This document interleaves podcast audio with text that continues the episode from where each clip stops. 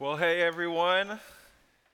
Good to be with you. I'm going to point you now to John chapter 5 if you want to go ahead and find that. And before we dive in, I want to say happy Mother's Day. Uh, we're so glad that you are here to celebrate Mother's Day with us. And uh, I was really thinking and praying this morning, you know, about what I want to share about Mother's Day. And I've been reading a lot about the concept of grief. And you know, as we think about mothers and we think about um, what was so important to us about our mother or uh, the things that we feel like we're missing if our mother's not around anymore, or even in the context of the many changes of our life and the complexity of relationships that happen when uh, we are in relationship with somebody so significant as a, a mother figure. Um, maybe some of us even never really got to experience uh, having an earthly mother.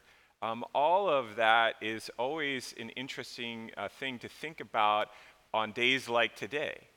Uh, because uh, there's a way in which we have to acknowledge um, grief and loss, even in the midst of great celebration.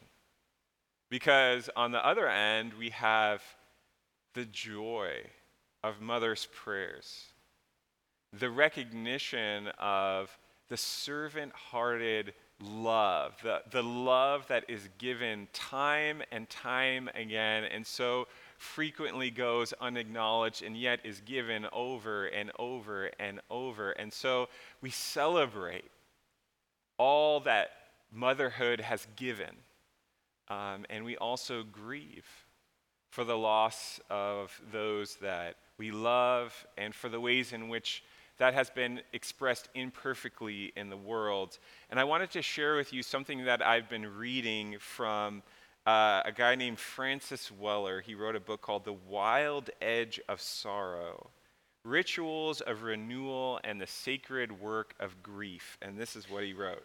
He said, Grief is always, in some ways, accompanying us. There are times when the presence of sorrow is acute, meaning really strong. A partner dies, a home turns to ash in a fire, a marriage dissolves, and we find ourselves alone. Sorrow is the sustained note in the song of being alive. Sorrow is the sustained note in the song of being alive. To be human is to know loss in many forms.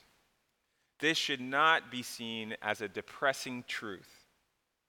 Acknowledging this reality enables us to find our way onto the grace that lies hidden in sorrow.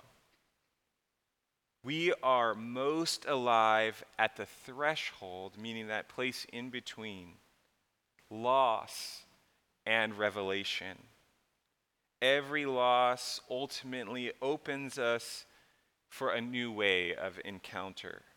And so, one way I would say this just from a practical sense is that sometimes I would come to church and feel like the only part of me that I could bring is that celebratory part.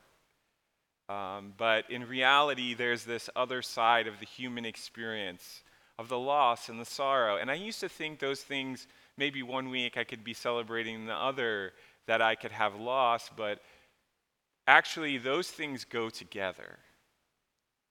And that there's a way in which our mourning as Christians actually leads us into joy. That if we can really be present to the ways in which you've experienced loss and grief, and we can name those things collectively together, that it actually makes a gateway for us into grace. Like at the bottom of the bottom of the things that we lose and the things that are hard for us is actually this base of grace that catches us um, and then allows, if we will, for something new to be made. And so I just want to share that with you on this Mother's Day, whatever you're going through, that my prayer is that you would find the grace as you go through and experience both the joy and the sadness at the same time intermixed together. With that, would you pray with me and we'll dive in to John chapter 5. Lord Jesus, I pray your blessing over this time that we have together to explore your word. Um, we thank you for the gift of our mothers, uh, the ways that they have loved, the ways that they have cared, the ways that they've modeled your love for us. Um, and we also come um, in need of your great love to be present, to heal, and to care, and to show us by example how to live the best way we can live. And so we come to your word now, Lord. May it open our heart and teach us how to be your disciples. In your name we pray, Lord Jesus. Amen. John chapter 5, we're going to be in verse 16 through 30 today. And it says this. So, because Jesus was doing these things on the Sabbath, the Jewish leaders began to persecute him. In his defense, Jesus said to them, My Father is always at his work to this very day, and I too am working. For this reason, they tried all the more to kill him. Not only was he breaking the Sabbath, but he was even calling God his own Father, making himself equal with God. Jesus gave them this answer Very truly, I tell you, the Son can do nothing by himself. He can only do what he sees his Father doing. Because whatever the Father does, the Son also does. For the Father loves the Son and shows him all he does. Yes, and he will show him even greater works than these, so that you will be amazed. For just as the Father raises the dead and gives them life, even so the Son gives life to whom he is pleased to give it. Moreover, the Father judges no one, but has entrusted all judgment to the Son, that all may honor the Son just as they honor the Father. Whoever does not honor the Son does not honor the Father who sent him. Very truly I tell you, whoever hears my words and believes him who sent me has eternal life and will not be judged but has crossed over from death to life. Very truly, I tell you, a time is coming, and now has come, when the dead will hear the voice of the Son of God, and those who hear will live. For as the Father has life in himself, so he has granted the Son also to have life in himself. And he has given him authority to judge, because he is the Son of Man. Do not be amazed at this. For a time is coming when all who are in their graves will hear his voice and come out. Those who have done what is good will rise to live, and those who have done what is evil will rise to be condemned. By myself I can do nothing. I judge only as I hear, and my judgment is just is just, for I seek not to please myself, but him who sent me. Uh, the other day, my son Remy and I were kind of on a roll in the car, and it kind of went like this It said, Dad, what do you call an irrational fear of people? And then I would say, agoraphobia. And then he would say, Dad, what do you call the irrational fear of spiders? And I would say, arachnophobia. And then he'd say, Dad, what do you call the irrational fear of clowns? And then I would say, I have no idea what you would what you would say, but I think that's his deepest fear. Which leads me to want to share with you one of my favorite all time uh, cartoons, which is in your bulletin. But uh, it is a far side cartoon. It has a picture of a guy. He's sitting in an office, and there are many rooms in, in the back uh, building there. And then maybe you can see in the far corner, then the, there is a duck, and then the tag is anatidaephobia, the fear that somehow, someway, a duck is watching you. Like, what? Right? But it's somehow, it says something about fear, right? That fear is pervasive, that there's so many ways to be afraid. There is really so many ways. You could just name a thing and then say, is there a diagnosis for this kind of fear. And I bring that up because there's a major transition that is taking place, right? Perhaps the greatest trans- transition that has ever taken place is really the context for what we're reading about here in John chapter 5, right? That literally, uh, BC, before Christ and AD, after death, that, that, that Jesus is on the scene and things are changing. That Jesus is here and his new life is becoming possible in the world and it is disrupting things. And I bring up fear because in transitions, it's likely that fears are going to be exposed. And we see that in the story. The context of the story is that the Pharisees are afraid. Uh, they may not know it, but they are reacting to how Jesus is doing his work and ministry in the world with a form of fear. Their certitude has blinded them. Their certainty that the Messiah would come and verify and validate their systems, their interpretations of the law, their way of doing things, their certainty about that um, has made them actually miss the thing that is most important to see in this great transition. And I want us to think for just a little while about what it's like to live in this in between. What uh, the big word we could use would be liminal space. The space where we know we're not where we used to be, but we're also not where we're headed yet. And we actually don't know exactly where we're headed. It's a little bit unclear because in reality, our whole life is a life of transitions where things change over and over and over. And so learning how to deal with change is so important as we want to do it well so that we can grow more and more into all that uh, Jesus would offer us in Christ's likeness, to grow in becoming more and more like Jesus. And our transitions are actually some of the best places where we can really learn how to become more like Jesus. And there's a great guide here for how, in biblically, for how to do transitions well. Before we get to the positive example that Jesus offers us, I want to offer two negative examples from the Bible um, in transition. So don't waste your transition, would be the theme here. And two people that wasted their transitions in the Bible. Two people that we see, actually, a people, an entire people, and then one major hero.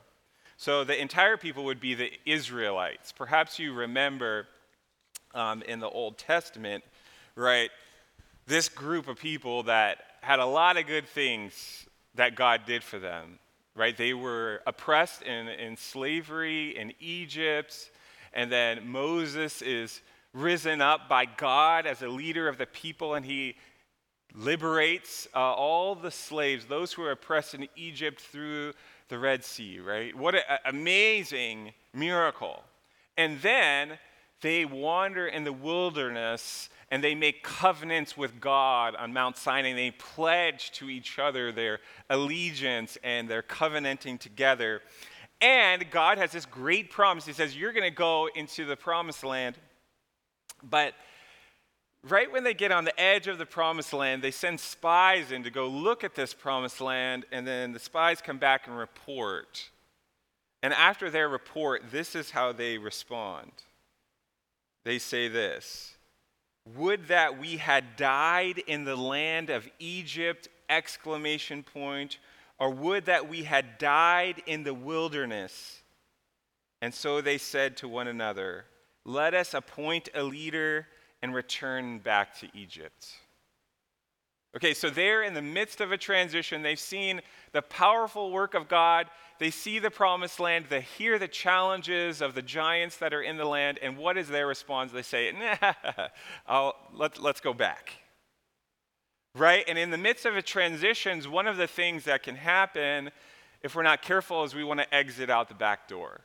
Meaning, let me go back to what is comfortable, to the known, to the certitude, right? And that's what the Pharisees were doubling down on, like doubling down on their certainty that their way was the way because that was the way before and the way before them. And they had built up this tradition to the point where now somebody's been miraculously healed by Jesus. They're carrying their mat and they're seeing themselves as the one who needs to tell them they're Sabbath breakers, they're law breakers, right? Not to the point where they investigate who healed you.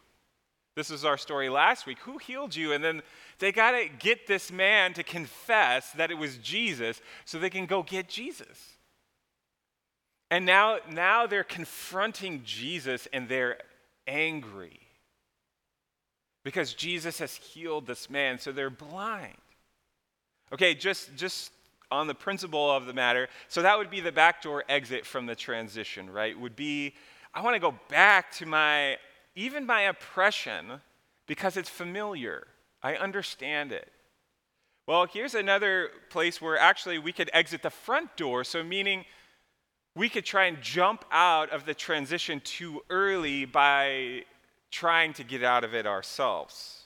Example would come from Genesis uh, chapter 16. You remember the story of Abraham. He's told that he would be the father of many nations in his old age, and Sarah and him are old, and they're confused by this. They're astonished by it. They're, they've seen the presence of God, they've heard from God, They've heard God's plan that, that they would be the ones to be the, the parents of many nations, the people of Israel. And yet, if you turn the page, one page, you see that even though they have this promise, they think, okay, well, I know I have this promise, but I'll execute on this. Okay? And so they come up with their own methodology for how this promise of God is going to become true in the world. Perhaps you know the story. They get Hagar the servant. And she is, imp- yeah, Bible's a little messy, right? And that's their plan for how God would bring about many nations into the world. And yet in Genesis 16:12, we hear that, well, first, Sarah is incredibly jealous. And then we learn that Ishmael, their son, this is what the Bible says he will be like. He will be a wild donkey of a man. His hand will be against everyone, and everyone's hand against him, and he will live in hostility towards all of his brothers. So it was only after this that then Isaac comes into the world through Sarah, right? So it's like they, they got the promise of God, they were in this transition, and instead of waiting on the Lord, they came up with their own plan. And they wanted to exit this transition too early before they had learned how to wait on the Lord. And so, what then do we do in the midst of change, in the midst of the changes in our life, even the promises that God has given us, that we were like, God, I, I feel like I'm supposed to be going here, but I'm not quite there yet, and I don't understand why. Well, I think Jesus just gives us a stunning example here um, of, of his inner life. Right? Like, if we really think about this, like, what Jesus is doing here is not hidden. Right? Even though the Pharisees are missing it, he's making something very plain. You catch verse 19 says, Very truly I tell you, the Son can do nothing by himself. He can only do what he sees his Father doing. Because whatever the Father does, the Son also does. Jesus' attentiveness, the word picture here for Jesus' attentiveness is like an apprentice. Right? Jesus was a carpenter. And if you want to learn from a master craftsman, how do you do that as an apprentice? You pay very close attention to what that craftsman is doing.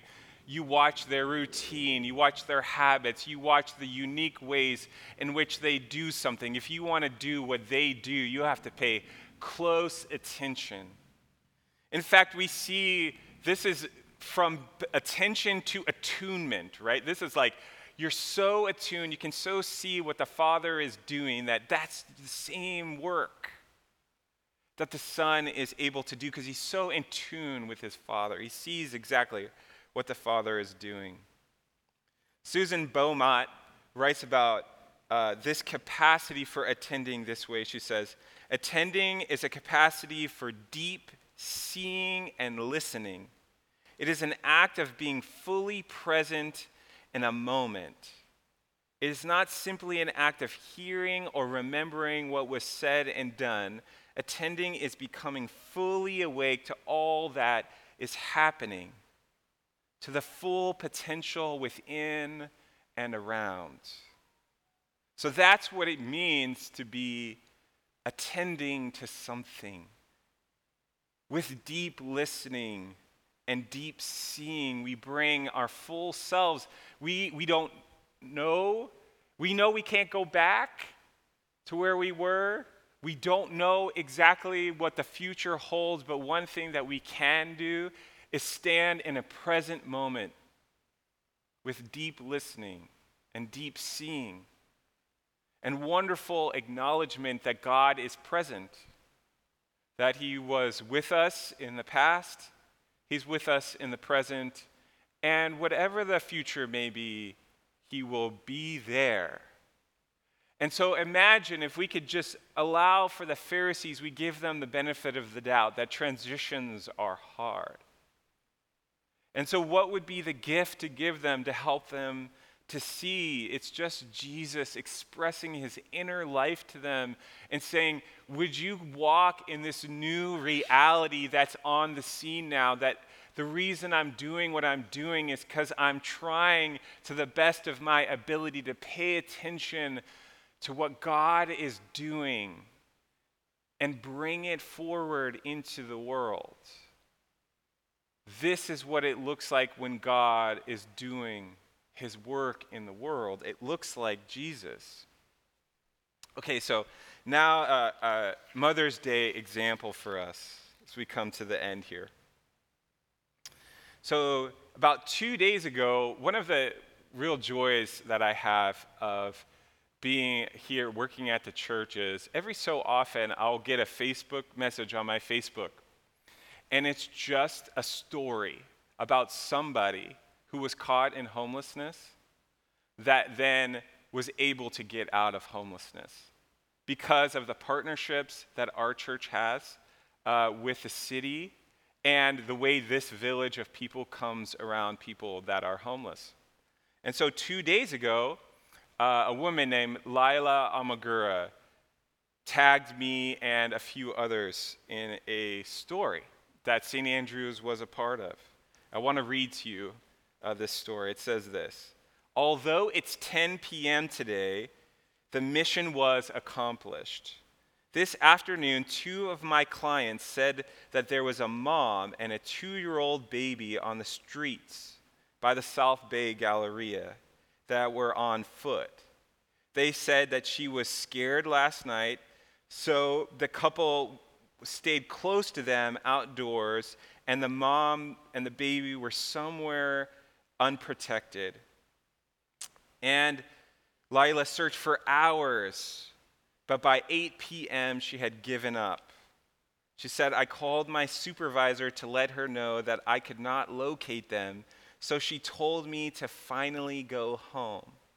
I was so disappointed that I couldn't find them and just asked God for peace because I felt so uneasy going home knowing a baby was literally on the streets. And it was already so cold. And I just prayed and said, Okay, Lord, I guess it wasn't meant to be. Then, as I was leaving the Galleria parking lot to go check out of work, I spotted them. I yelled, Thank you, Jesus.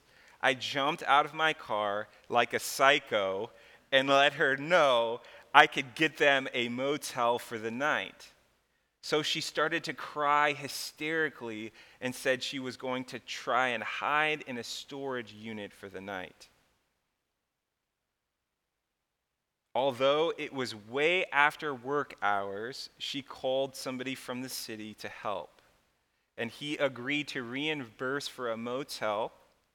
And then she called Miriam from St. Andrews, and Miriam was able to front the finances for this woman to stay the night at a hotel. And so that was the first post that I got.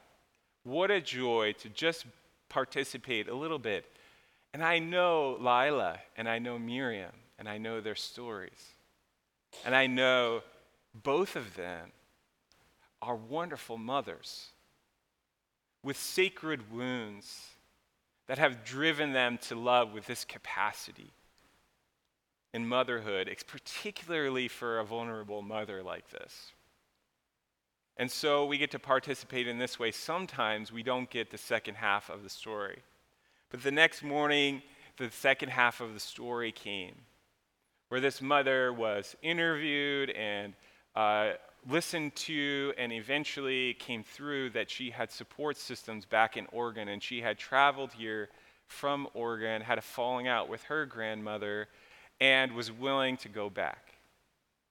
And so a ticket was paid St. Andrews bought the luggage, and this mother was able to go back to her support system in Oregon.